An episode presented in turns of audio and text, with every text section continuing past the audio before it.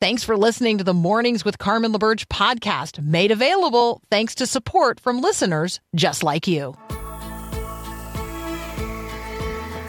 Encouraging you to live as an ambassador of God's kingdom in the world. This is Mornings with Carmen LaBerge on Faith Radio.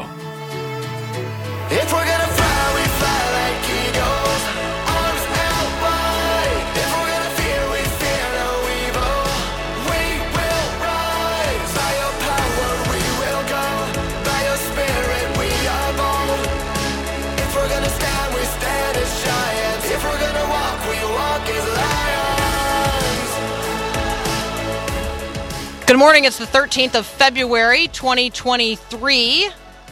The longest church service at Asbury University since 1970 has been happening nonstop since last Wednesday. Uh, we're gonna we're gonna talk about that a little bit more in the hour, but uh, let's be fanning the flame of revival as God uh, sends fresh winds of His Spirit um, unfolding not only on the campus of Asbury University, but from there to other places as well. Um, it's a bird. It's a plane. Well, whatever it was, we shot it down. That's my uh, that's that's my note to self. The U.S. military um, uh, has shot down an octagonal octa, octa, mm-hmm, an object shaped like an octagon, not Octagonal. spherical. Thank Octagonal. you. not not spherical. No, octagonal. hmm Had some structure to it. Uh, over Lake Huron. And you're saying to yourself, now wait a second. I remember the one off the coast of South Carolina last week, the big, the, the really big one, the size of like, you know, the payload the size of three buses. And it was a giant balloon and it was Chinese in origin. Um, and I remember that one. Are you telling me there have been others? Oh, yes, quite a few others. Um, we we uh, shot one down over Alaska. Um, then we shot one down at the invitation of the Canadian Prime Minister over the Yukon. Um, airspace over uh, the state of Montana was briefly uh, closed for a period of time because there was an anomaly on the radar. That is the object that then apparently um, was shot down over Lake Huron. And and because you know nobody wants to say what it was. There's a lot of speculation about what it might have been, and when you have to, um, when you when you have to come up short of telling people the truth, then you end up with all kinds of speculation. And so, if you're not going to describe what it was, then you can't actually rule out all the things it might not be, including, well, the challenge here faced by the head of the North American Aerospace Defense Command, NORAD, um, caught on tape saying, well, no, I can't rule out that it was aliens. Well, you can't rule it out because you're not allowed to talk about what it really is. Now, um, they don't think that it's alien in origin. They definitely think it's terrestrial. But um, there is a lot of speculation out there. Um, and so I don't want us to be people wildly speculating. I want us to be people who are aware and um, pursue the truth and wait for the truth um, on these matters. And yes, we will pursue, pursue this story as it unfolds. In the meantime, let's focus our prayerful attention on Turkey and Syria, um, Ukraine, Iran, things happening around the world that absolutely need our prayerful attention. Samaritan's Purse um, uh, has now uh, set up um, a 52 bed emergency field hospital in the city of An- An- Antakya. Mhm, that's in Turkey, formerly known as Antioch. Um, they have deployed 100 medical and technical staff uh, because there are going to be more than um, like half a million people um, who need medical attention. Um, we don't know how many people ultimately are going to be among the dead. The number is over 36,000 now, um, the known dead, tens of thousands injured. Um, and and yes, still wonderful, magnificent stories of rescue, but that's one person rescued. Um, you know, as the death toll has risen by more than ten thousand, and so um, that's sort of the stage that we are currently at. The war in Ukraine appears to also be on the cusp of a new phase. Want to lift up prayers in relationship to that, and again, in the midst of all of that, revival spilling out of Asbury University in Kentucky. Um, and we will fan the flame of that a little later in the hour. But right now, we're going to have Dr. Linda Mintle join us, and we're going to talk about how we serve our friends when they are in despair. You have a friend who's depressed, you have a friend who is walking in darkness, maybe even a friend who you are worried is contemplating suicide, how do you serve that friend? That's up next here on Mornings with Carmen.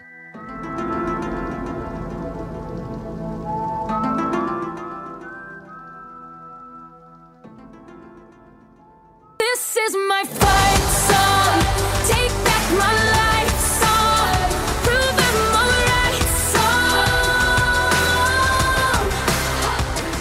We're going to talk with Dr. Linda Mintle now. I'm reading headlines out of New Jersey where a superintendent has resigned after a student's suicide. A girl 14 took her own life after being uh, publicly bullied and nobody intervening. Um, the New York Times has a feature piece in the opinion section about despair and um, and how we serve our friends when they are in the midst of despair.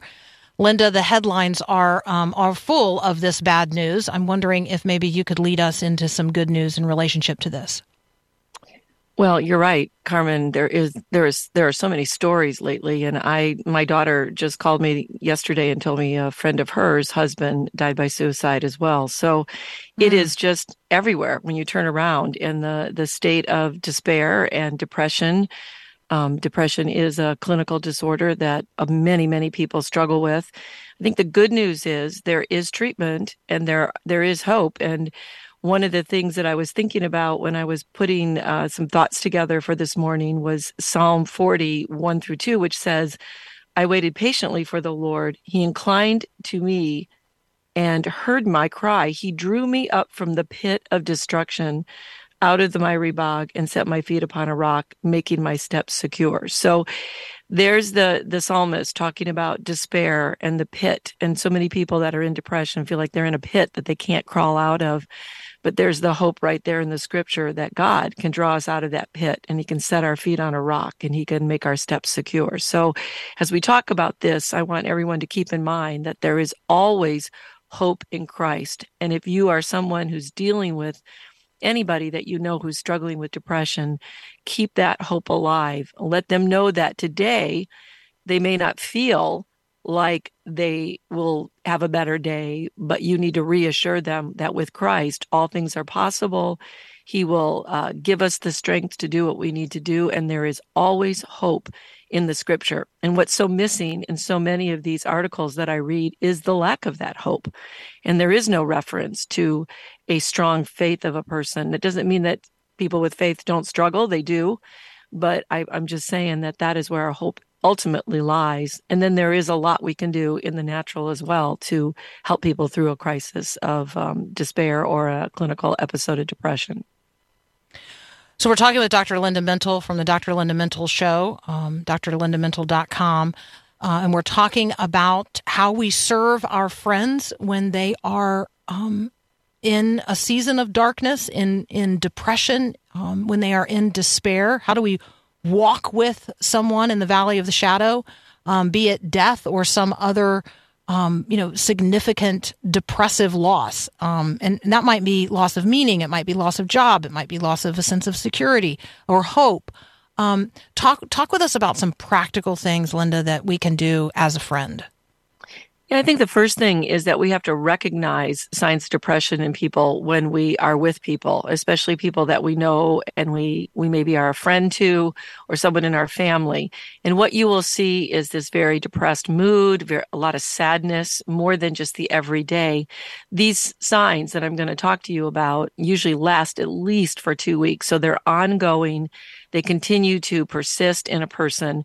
There's usually energy differences. So you're noticing changes in people, changes in their sleep, changes in their appetite, changes in their concentration, changes in their what we call psychomotor, which is they're either more tired or they're they're just revved up because of uh, the mood state that they're in. There's this loss of interest in things, um, sometimes accompanied with thoughts of death. Uh, so these are the things that you're looking for. When you see these changes in a person, you should pay attention and you should talk to them about that. Now, your job is not as a friend to be their therapist um, because you're not trained to do that. But your job is is is to listen and take it seriously when people are describing these type of changes in their life. So don't feel as a friend that you have to somehow make them feel better and cheer them up And one of the really important things as a friend is to reassure the person that as they talk to you about these things, that they are not a burden because people uh, who struggle with depression become more and more isolated and they start to get into their own head about how they're a burden to other people. Nobody would miss them if they were gone. And I always said to my patients, you know, as long as you breathe, God isn't done with you yet.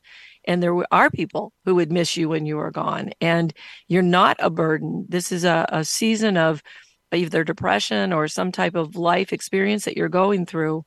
And I want to hear it. And as we're talking about that with somebody, and you're not a therapist, just listen to what they're going through and don't let them push you away. Don't just say this is too much. Now, you may be feeling as a friend, Carmen, that it is a lot to hear and you may be worried. And if you get to the point where you hear somebody talk about suicide or that they don't want to be around anymore, then you do need to to alert the the proper people and the authorities and and let their family members know that that's going on. But generally speaking, you want to stay in touch. You want to be able to send them some text messages, maybe email them, tell them you're praying for them, you're thinking about them um, and and really try to stay connected because that's my biggest concern is that people get isolated in this process and then start to change their thoughts into stuff that is what we're just talking about like nobody wants me. I need to get away. Nobody i, I would be better if they weren't there. So you want to make sure that you're staying in connection uh, with somebody when they're in this state We're going to continue our conversation with Dr. Linda Mintle um, here in just a moment. We're talking about how we serve our our friend when they are in um, an experience of despair, a season of depression. So, do you know someone who, you know, in whom you recognize these signs? Not just not just a, a sadness, but the persistence over more than two weeks of a change in vitality, uh, sleep, appetite, concentration, energy level, interest in things that used to interest them, productivity, increasing isolation. Um, we're gonna uh, we're gonna talk next about um, not only continuing to press into these relationships, not leaving people in the darkness by themselves, but then also addressing some of the myths that are out there in the culture um, that you may believe about suicide. Are there some myths that you believe about suicide and um, what might we do about those as well? That's up next here on Mornings with Carmen. Thanks for listening to the podcast of Mornings with Carmen. As you know, this is a rebroadcast of the live radio show carried on the Faith Radio Network. There's a lot going on at Faith Radio, tons of free resources just waiting for you and for you to share with others at myfaithradio.com. How does that all happen? Well, it happens through listener support. So, Faith Radio, Mornings with Carmen, all available because of listener support from listeners, well, just like you. If you're a supporter, Thank you so very much. If you'd like to become a supporter today, just visit myfaithradio.com. And again, thanks for being a part of what we do every day at Mornings with Carmen.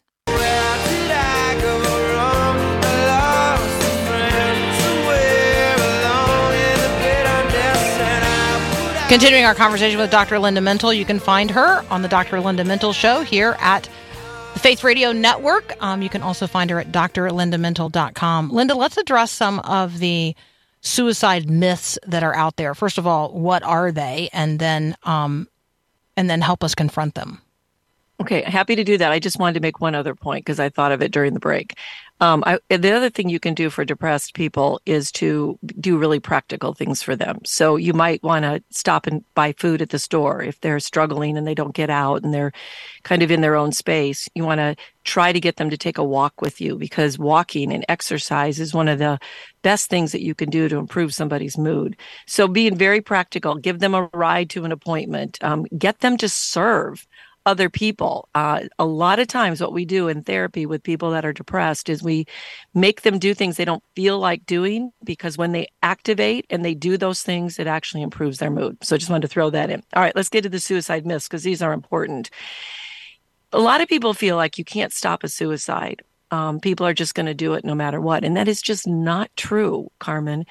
A lot of times people signal in in indirect ways or even direct ways that they are thinking about this and that they um, will let you know in some way and you need to pay attention to the cues when you hear that and if you sense that or hear something that the person is saying, you need to ask them directly to just say to them, and this is one of the myths that if I ask somebody about suicide, then somehow they're going to be thinking about it and I'm going to cause them to do it.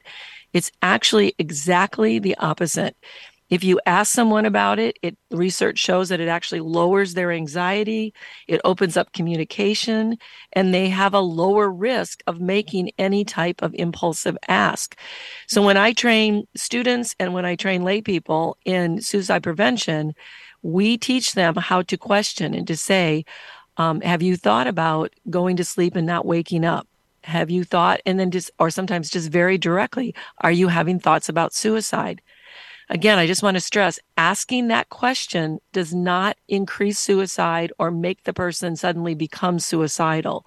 That question actually is a prevention step that we want to ask. So ask and don't skirt the issue. And then if they say yes, then have some resources available, numbers you can call, the suicide hotline, um, the brand new one for mental health, 988. Is that, am I saying that Mhm. right? yeah, Um, 988. yeah, Absolutely. 988. Yeah. Um, there's so many of these hotlines I've got in my head for all kinds of different things, but that's a good one that just became national. I think it was even, there was even a, a, a little quick thing about that during the Super Bowl yesterday. Um, and then offer hope and help. We'll get you help. You say to somebody, I want you to live. I'm on your side. I'm going to be with you through this. So that myth that you just leave people alone, they'll somehow come out of it is not a good thing. So those are the two really big myths I want people to understand. Talking about it doesn't make it happen. Talking about it actually helps people do better. And the other thing is, I think from the Christian perspective, I, I wouldn't get into figuring out, you know, what I wouldn't get into sort of judging them uh, on is this sin issue in their life and don't go there with them. Try to listen, try to talk, try to find out maybe what the roots of it are and uh, encourage them then to go see a professional person if they're struggling with very specific things. But don't assume that somebody has sin in their life. And the other thing is not to compare your life to theirs. So sometimes people, when they're trying to help a person, will say things like, yeah, I've been there too. And I've been, and, and when you're in a position where it's very individualized and personal to you, that just isn't a good move. Um, it's it's like the person will turn you off and not listen. So again, be there, be present, take it seriously. If you are concerned, ask the person, and then if they need help, make sure that you get them some type of help and involve everybody, including the spiritual part of their life, which would be a pastor or, or somebody that has is involved in the spiritual care of that person as well. Talk with me, um, uh, Linda, about that very last part because, you know, I might know somebody who's really, really struggling and they've let me in. They're willing to let me in. But when I try to have that conversation about letting other people in, like they, they don't want other people to know. They don't want other people, um, they, you know, they're, they're still keeping up appearances, let's say. Talk with me Yeah. uh, about, about that. How, how do I Yeah, help I- my friend get real help? Yeah, and I, I that happens quite a bit where people will come to you and say, "I'm going to tell you this, but I really don't want you to tell anybody else." Or, and I don't agree to that. I think that's a dangerous uh, place to say. What you know, I I will keep this a secret. If they say I'm going to tell you, um, and then they begin to tell you, you have to be pretty firm with, you know, this is so serious, and this is your life that we're talking about, and I have to um, involve other people. Um, you can't do this alone. I'm not the, the person who can treat you or, or, you know, I can be your friend. I can be there for you.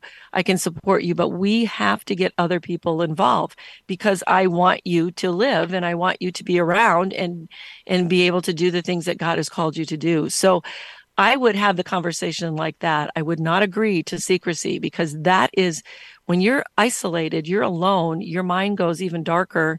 You get into a, a very um, isolated place. And that's where the enemy likes to work is in that isolation. So again, just don't agree to it. Say, uh, you know, I know you might be upset with me, but I'm going to, I, we need to, we can talk about who you want involved, which of these people you'd like me to call and talk to, but you need help. You need help holistically. You need help with your physical, your emotional, and your spiritual life to really combat this and to get better. Are there like recovery centers? Like, you know, the person's not an addict, Um, but you know, like when you talk about holistic, that's what I'm thinking. Like the the a person like needs a recovery opportunity. Yeah, there. I, I don't know if there's specifically recovery for this. There are grief groups um, that that Mm. that are helpful to people in recovery, but there are also group therapies where you get with Mm. other people who will talk about their journey and what has helped them and what they're doing to to stay, you know, in a better state of mind. And then, of course, the the therapy to help you work on all the different parts of this. But there's so much benefit also in getting out and serving. And if we had a lot more time, Carmen, I I tell you, you probably know the person. I I I don't think she would mind me sharing this because she's shared it publicly, but. Um, there's a person in Nashville named Candy Christmas who is a very well-known singer, um, and she really struggled with depression. And the way that she actually got successful getting out of that is someone invited her to a homeless ministry under a bridge and had her go serve. And she didn't want to. She didn't feel like it. She didn't want to. But she went and did it. And as she started to serve, she started to see the need. And and the whole thing took her out of her depression. I'm not saying that's going to work for everybody, but the service part of this is very big in the recovery. And as a result of that, she built a whole ministry around that. And uh, they go out and they serve the homeless all the time. And she credits that big step in her life, that serving others, getting out of herself and seeing the need around her and being useful in that need was really a big step in her recovery from this. So just want to throw that out there as a way to start getting people involved. That's so helpful. Um, Linda, as always, thank you so much. You guys can connect with Dr. Linda Mintle at drlindamintle.com and on the Dr. Linda Mintle show right here on the Faith Radio Network.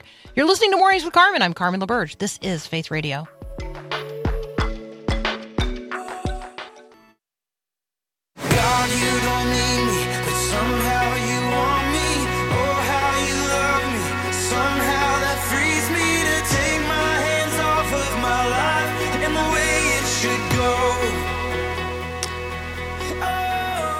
We talk about um, the unity that we experience as the people of God. Like, right, we're the body of Christ. We are one. Um, Jesus takes of all these broken parts and pieces, broken people, and makes of us one body, one people, one expression um, of the gospel in the world. And yet, and yet, in our experience, right, the church feels desperately broken.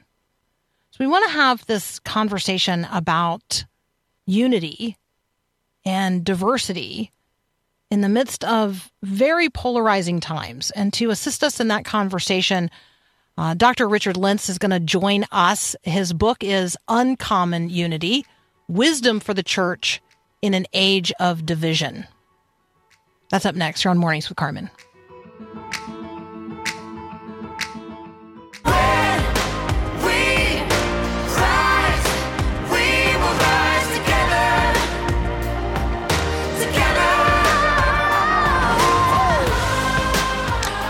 Dr. Richard Lints is senior consulting theologian with Redeemer City to City in New York City. He's a former professor of theology at Gordon Conwell Theological Seminary. Um, he has served as a pastor. He's the author of a lot of books. His latest from Lexham Press is Uncommon Unity Wisdom for the Church in an Age of Division. Um, Dr. Lints, welcome to Mornings with Carmen. Uh, thanks for having me, Carmen. Very much appreciate it. You have been um, a part of and certainly a, an observer of the church, particularly in North America and particularly among evangelicals, for a long time. Why uncommon unity? Um, and what do you hope that this that this contribution to the conversation accomplishes? Uh, a a um, longtime observer of how fragmented, but also how interesting uh, this uh, evangelical movement has been since the post war period. And we've wrestled, uh, I think, more than any other segment of the Christian church, uh, even globally, uh, with this question about uh, our unity and uh, that which divides us. And so I'm trying to think about how we both lower the temperature on the wider diversity discourse in our time, but also uh, constructively uh, help the church think uh, more clearly about the ways in which unity and diversity are hardwired into the created order, and that we could think differently about those if we pay more attention to the way in which unity and diversity across the scriptures uh, frame the identity of the church uh, in a way that draws more to our mission uh, than to our structures or organizational um, uh, platforms. And I, I do think that this is a incredibly important, uh, but a pretty uh, stressful conversation to have in our time. important and stressful. Those are the kinds of conversations we we like best. So, um, thank you for helping us um, uh, have this conversation today. Um, unity and diversity. Um, what unifies us? What divides us? There there are different um, narratives or storylines out there. There's a storyline um, or a narrative that secular culture tells us about inclusion. Um, and there's a gospel narrative. Can you describe each of those? Yes. Um, the the wider uh, narrative or story that arises in our time about diversity emerges almost entirely uh, from uh, our political arrangement, uh, namely democracy, and uh, advanced technology, uh, which tells us how we deal with our differences. Both of those, in turn, uh, then uh, emphasize uh, the ways in which our uh, culture excludes some people, uh, puts them on the margins, uh, stereotypes them, and how we then include. And I would surely want to suggest that there's something really good about that uh, but something really dangerous about that conversation as well. And so inside the church, we tend to think of diversity uh, simply be uh, influenced by this wider cultural conversation about uh, our differences, and, and we we get into the habit also of stereotyping across those differences, and that's where the danger comes in. On the other hand, uh, we want to suggest that there are lots of metaphors or um, uh, paradigms close at hand that might help us more constructively talk about our differences. And differences are not always divisions. Uh, and therein lies, I think, uh, uh, one of the uh, key points across the scripture. So if we think about marriage, uh, there are important differences across husbands and wives that matter.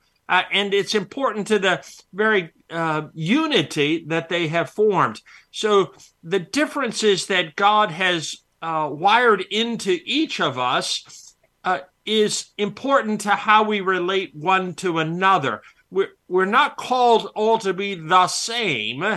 Uh, and sometimes what we mean by unity is uh, absolute uniformity. And that's not a uh, kind of a biblical notion when we think about the church. The church is filled with all sorts of interesting differences.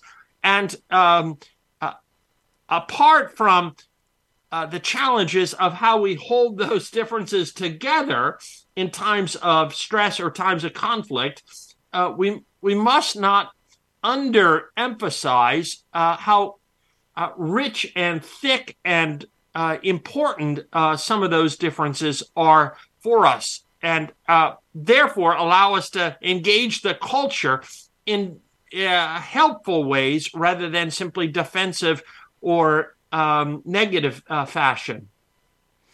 We're talking with Dr. Richard Lints. We're talking about his new book, Uncommon Unity Wisdom for the Church in an Age of Division. Um, Dr. Lints, I'd love to further unpack marriage as um, you know, one really positive exemplar here of God's design for unity and diversity, um, or unity in diversity. I don't know which language you might prefer there. Um, we we don't. I mean, as Christian believers, we each become more like Christ, but that doesn't mean that we necessarily each become more more like each other. And in marriage, the two become one flesh, but the two are still individuals. Like, right? Is that is that what you're getting at when you're using marriage here as a um, as an exemplar?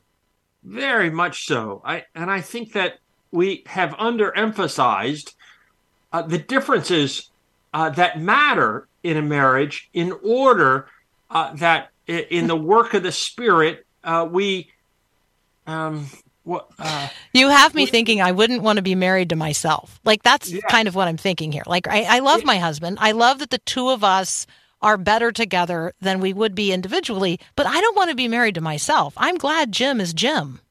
That's exactly right. And those differences help us. Uh, so whether it's a marriage or a family, uh, we we have to realize that we are wired differently, and and part of the um, interesting parts of our relationships in a family and in a marriage is how we deal with those differences. Uh, differences of temperament, differences of uh, intuitions about certain experiences, how we deal with suffering all of those matter to the conversation of a marriage, uh, and sometimes those pull us apart, unfortunately. But oftentimes they actually enrich uh, our, our identities, and and we become, if you will, better people because we bumped into our differences uh, constructively. Uh, and surely that's a reflection. It's not the same, but a reflection of the fact that we worship a God who is three and one at the same time, not in the same way. Uh, and this uh, interesting, mysterious Trinitarian uh, uh, character of God that we worship is reflected in unity and diversity throughout the created order. And marriage is one of those important uh, um, instances uh, that God has wired into the created order uh, to help us understand uh, uh, ourselves better. Uh, we we understand ourselves better when we bump into people who are different from us, whether it's uh, uh, across the globe or or across a marriage, uh, and that's important in a time like ours. Dr. Lints, I think we all yearn for the church to um, be more united. Um, we, we we long for the church to be a unified expression in the midst of really polarizing times. When we come back, um, can you talk a little bit about that? Uh, I mean, answer the question maybe like, can the church really be united in such polarizing times and in such a divided nation? We're talking with Dr. Richard Lints. The book is Uncommon Unity Wisdom for the Church in an Age of Division. You're listening to Mornings with Carmen. I'm Carmen LaBerge. This is Faith Radio. Prayer is such a gift. I love to pray. I think people sometimes overcomplicate prayer or try to craft perfect prayers as if God needs to be impressed. God just wants to hear what's on your heart and mind. He just wants to hear the sound of your voice. He wants us to turn to Him with great expectation and faith that says, I don't have the power nor the resources, but God, you do. Or I don't know what to do, but my eyes are fixed on you. Or God, thank you. Thank you that you're good and that you've revealed yourself in ways that I can comprehend. And thank you for doing all that you do in every moment, even the stuff that I don't know is happening. Help me today and help me not miss the divine opportunities you've set. I want to see you today, God, so show me yourself.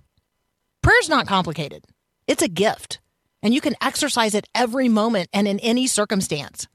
Start each week with a moment of reflection and prayer with the Faith Radio Prayer Devotional email. You can sign up today at myfaithradio.com. We stand, we come,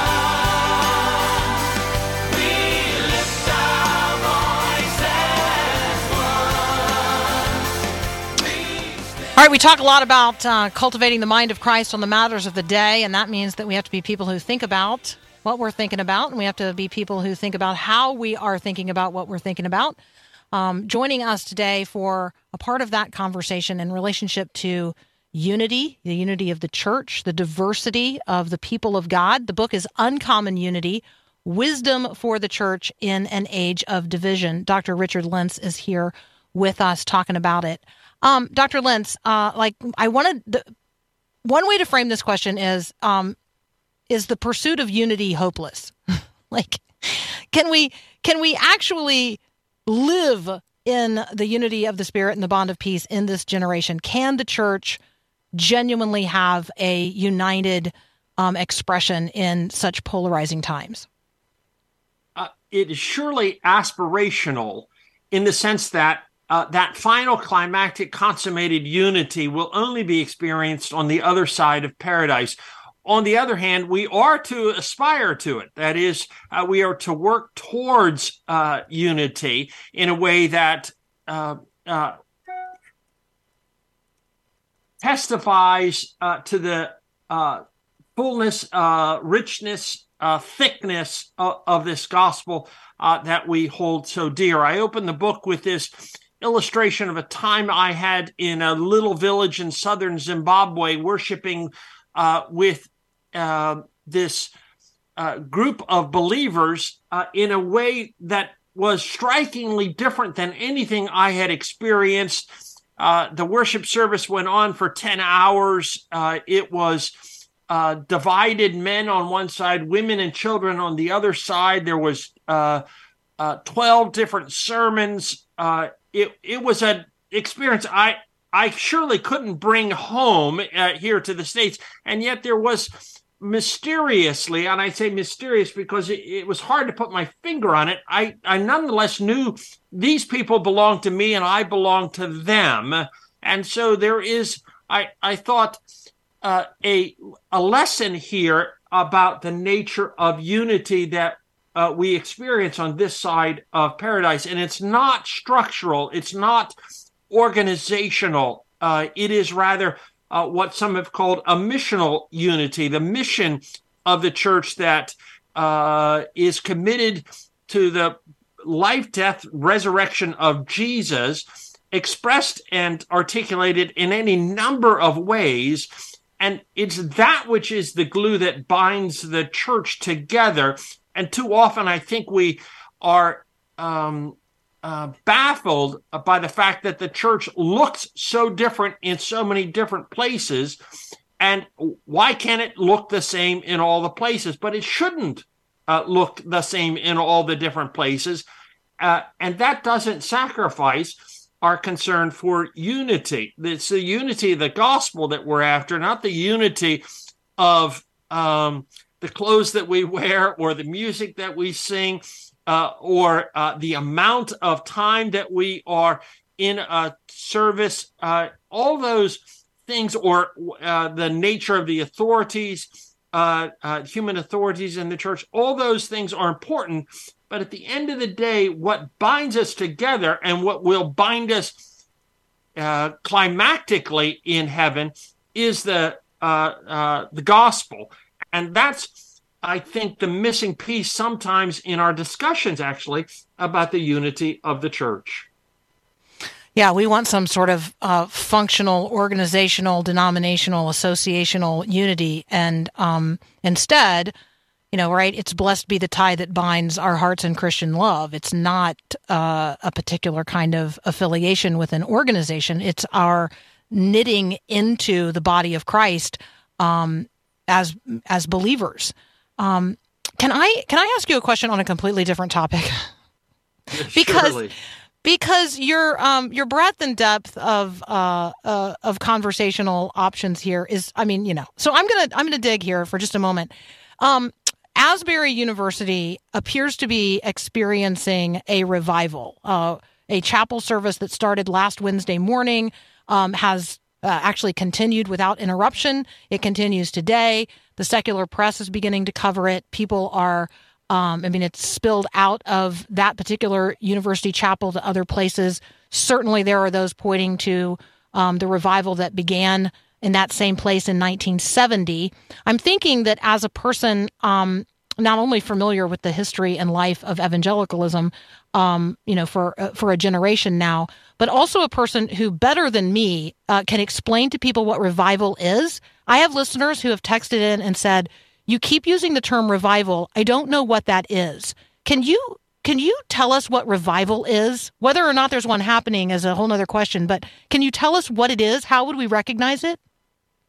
uh, the, uh, historians of revivalism uh, tell us that revivals happen uh, surely uh, at two different levels. That is, the level in which the Spirit, the Holy Spirit, is working in the hearts and minds of individuals, uh, but also revivals uh, take place when there's a cooperation uh, across our differences uh, by virtue of the gospel. So the gospel becomes clear, it becomes more concrete, it becomes more uh, practical uh, in everyday life, so that revivals call to um, mind the way in which the Spirit draws us together in the mission that is in the in the gospel itself. And it is not always uh, uh, readily recognizable in the time in the moment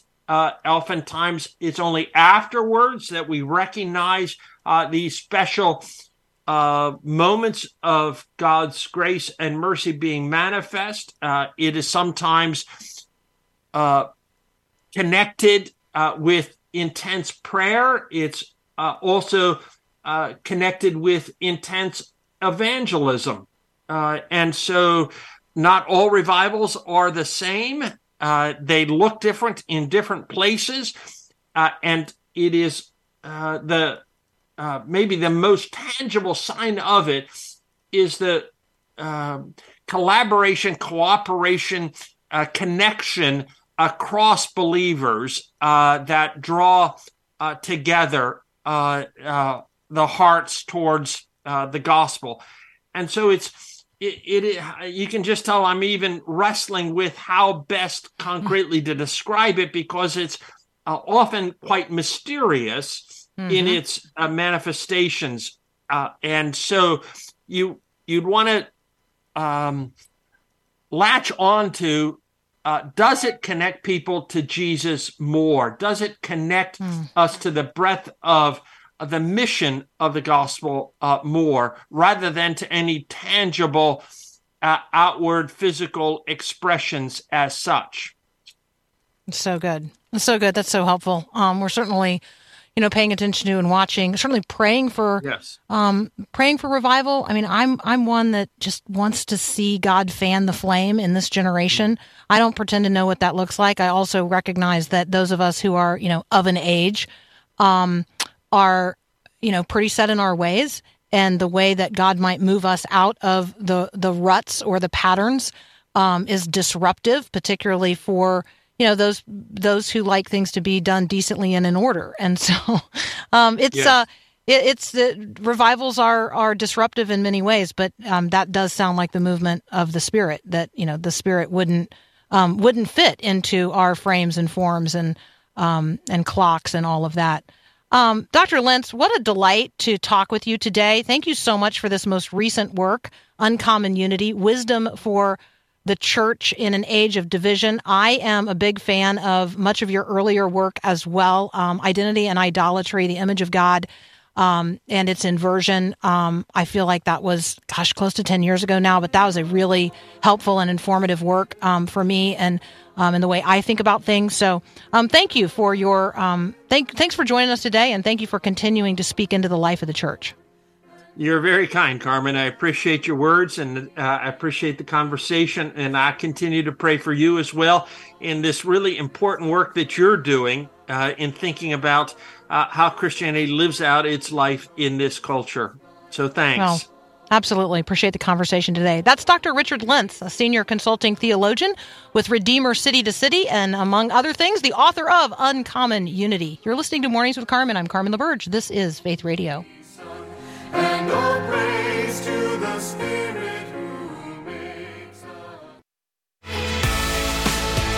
All right, you fan the flame today, and I'll do the same. I'll be praying for you. You be praying for me. Let's be praying um, for a fresh wind of God's Spirit to blow and for people to recognize it as such. Thank you so much for the time spent together. Thanks for listening to Mornings with Carmen LaBerge. Podcasts like this are available because of your support. If it's important to you to hear things that encourage your faith, click the link in the show notes to give now. And thanks.